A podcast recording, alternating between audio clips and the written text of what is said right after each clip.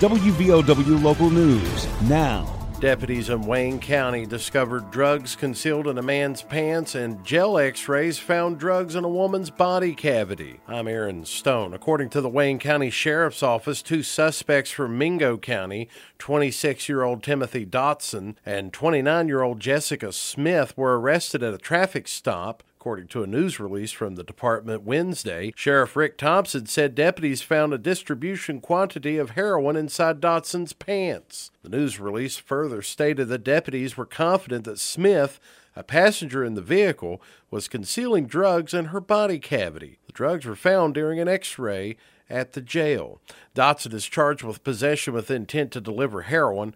Smith is charged with possession of heroin and possession with intent to deliver marijuana. $20,000 bond was set for each suspect. WVOW Logan.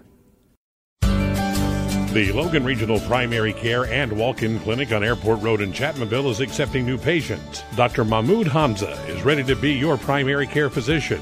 A walk-in clinic is also available. You won't have to wait to get the care you need for flu, UTI, sprains, cuts, minor injuries, ear issues, rashes, and more.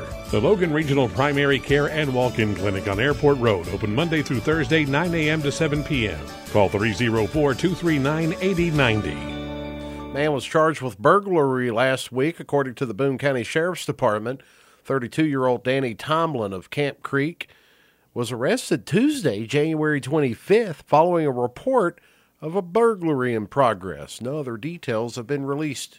A Wayne County man faces dozens of sexual assault and abuse charges that date back as far as 2016. According to a complaint in Wayne County Magistrate Court, 66 year old Chester Ray Adkins of Genoa stands accused of sexual assault on a 10 year old girl. Complaint states that the assault occurred at Adkins' home between 2016 and 2017. He faces a total of 20 counts of sexual abuse and 10 counts of first degree sexual assault by a parent or guardian. Cash only bond was set at $250,000.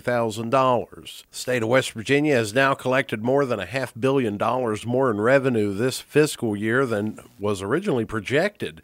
The Justice Administration announced Wednesday that revenue collections for January were $146.9 million ahead of estimates, putting year to date collection totals at $540 million above estimate.